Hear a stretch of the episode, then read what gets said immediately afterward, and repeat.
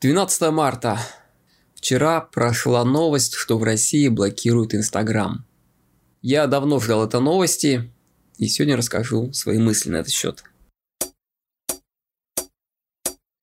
Еще задолго до блокировки, как только началась война, я начал задуматься о том, что делать, если заблокируют Инстаграм. Я много обдумывал этот вопрос, эту тему, пришел, как мне кажется, к единственному правильному ответу. Независимо от того, заблокируют или нет, независимо от того, как будет протекать война, я буду нацелен на западный рынок, в принципе, потому что хочу эмигрировать, хочу помогать людям, которые живут на той стороне, которые сознательно приняли решение либо переехать, либо умеют пользоваться VPN. Я в принципе не готов платить налоги в стране, которая тратит эти налоги на снаряды и бомбы. Я могу с точки зрения маркетинга как-то обосновать, что русскоязычная аудитория достаточно большая за пределами России, это и Средняя Азия, и Кавказ, и Восточная Европа. Я могу сказать, что очень большой уровень, очень большое количество людей установили и научились пользоваться VPN. Я видел цифры о 500 тысячах установок в день в среднем VPN-приложений. Но главная причина, что я в принципе не хочу переезжать в контакт, я в принципе не хочу подстраиваться под ту военную цензуру, которую мне навязывает диктаторское правительство. Я очень долго старался быть аполитичным, мне очень долго казалось, что семья все-таки важнее, и мне сейчас так же кажется, но я вдруг остро понял, что моя аполитичность – это трусость, и это плохой пример для сына.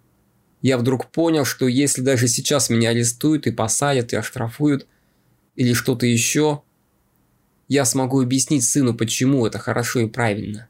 Быть пассивным бараном гораздо хуже, чем погибнуть или пострадать, но за правду. И поэтому мой блог все так же про маркетинг, про продвижение, но я уже не могу игнорировать тот ужас, который творится в стране. Я не могу не провести черту и обозначить, что вот это плохо. Плохо воевать с соседней страной, бомбить мирных граждан и еще более ужасно приветствовать эту войну, либо делать вид, что ее нет. Сейчас я готовлю курс по продвижению в Инстаграм для самозанятых, и уже в процессе написания контента я несколько раз натыкался на то, что реалии для жителей России и для жителей за пределами России немножко разные. Житель России уже не может запустить рекламу, запустить продвижение поста. Цены обозначать можно только в долларах. Нет смысла что-либо в рублях обозначать. Мне уже нужно как-то дистанцироваться от России, потому что стыдно. Ну, стыдно быть русским. И, в общем-то, вся методика продвижения должна быть нацелена, прежде всего, на продвижение в свободном, относительно свободном мире, без военной цензуры. Как сейчас продвигаться самозанятому специалисту в Рунете? Правительство нас как бы подталкивает. Идите в ВКонтакт, в Одноклассники, в Рутуб. Снова пытаются реанимировать Рутуб, сделать аналогом Ютуба, попилить бюджеты. Снова ВКонтакт обещает какие-то деньги блогерам, авторам, вознаграждения. Но я во все это не верю. Главная проблема России – это плохое руководство, это коррупция. И это все никуда не делось.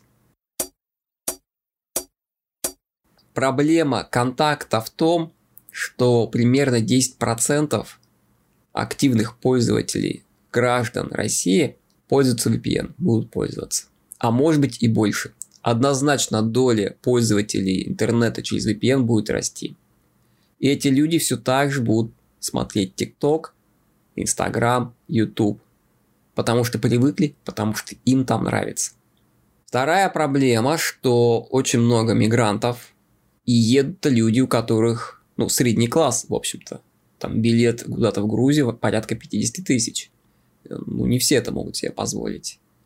И если так разобраться, то даже с учетом того, что едет небольшая доля населения, но это самое платежеспособное.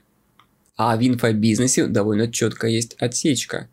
Были исследования, которые показывали, что клиент инфобизнеса – это человек с уровнем дохода 60 тысяч. И все эти люди, по большей части, либо уехали из страны, либо научились пользоваться VPN. Получается так, что во ВКонтакт не будет какого-то особого притока граждан, населения. Ну, ровно потому, что там нельзя обсуждать политику. Ты рискуешь. Даже если ты провластный человек, ты за Путина и прочее, непонятно, что как-то будет интерпретировано. Этот страх есть, и лучше ты промолчишь.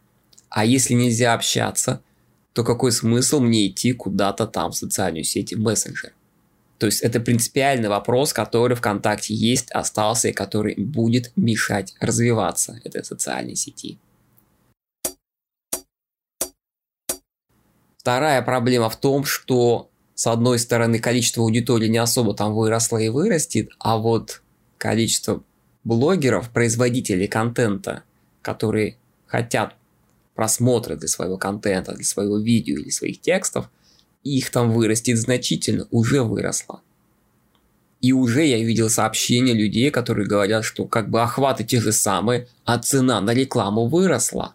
И я считаю, что ВКонтакт превратится в тот типичный советский колхоз, бардак, когда тебе что-то пообещали, светлое будущее, ты должен там впахивать, тебе даже какую-то крошку со стола скинули, но по факту через год, через два ты понимаешь, что ловить тут нечего.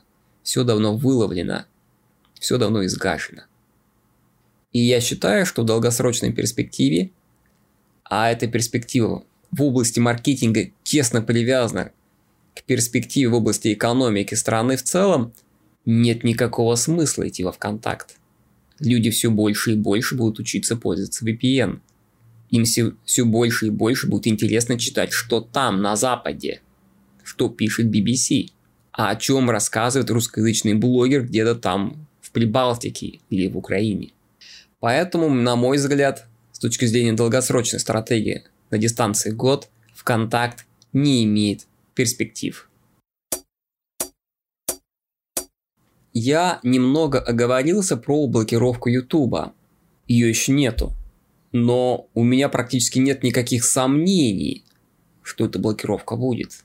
Фактически я с самого начала войны готовлюсь к железному занавесу, к тотальной блокировке всех западных социальных сетей, включая Telegram. Это произойдет не сразу, это будет происходить плавно, это будет как-то легитимизировано, как в данном случае с Instagram, что они распространяют русофобию. Это все не важно. Важно лично для меня было принять принципиальное решение, где я, в каком пространстве хочу развиваться. И это однозначно не пространство русскоязычных медиа. Поэтому у меня нет никаких сомнений, что будет заблокирован YouTube, Telegram, Facebook Messenger и, собственно, все, что только можно заблокировать. Все, что не подконтрольно российскому правительству. На этом все. Вступайте в сообщество подполья инфопродюсеров и подписывайтесь на наш канал.